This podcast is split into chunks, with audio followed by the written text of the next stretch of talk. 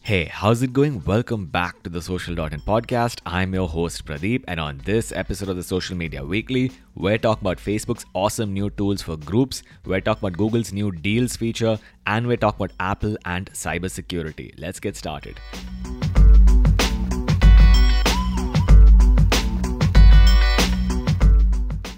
So, for our first story, we're talking about Google turning on smart bidding for store visit ad campaigns. Now, apparently, over the last one year, searches for terms like Open Now Near Me have grown by 400%, and obviously, Google wants to take advantage and make money. They're rolling out new store visit campaigns wherein if you have an e commerce website and you have uploaded your local store inventory into it, you can now turn on smart bidding, and Google will automatically optimize your campaigns across Google Maps and Google Shopping to increase the number of store visits to your store.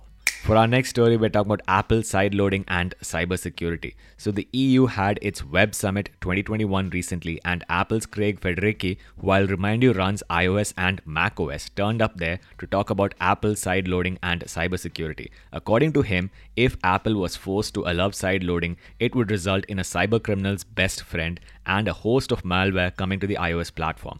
Apparently, there is a new EU law called the Digital Markets Act. It's proposed and it will force these companies to allow sideloading on their platforms. Apple, by the way, is selling this argument, but I really don't buy it because they also run macOS and on that they allow sideloading.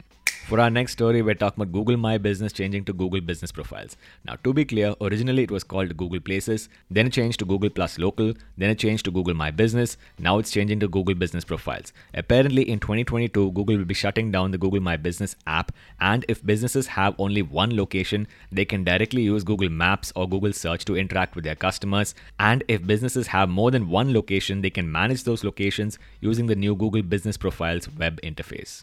For our next story, we're talking about Google rolling out a new deals feature. Now, Google is keen to take advantage of shopping events like Black Friday and also searches for things like deals near me. Apparently, in the shopping tab, they will roll out a new feature wherein users can select a deals drop down and see what deals are near them. Businesses that use WooCommerce and Shopify can directly sync their promotions across Google Search and Google Maps. And if a business logs into their Google Merchant Center, they can see which deals are eligible based on price cuts and promotions, and they can also have a dedicated Google Shopping Ads dashboard for their deals.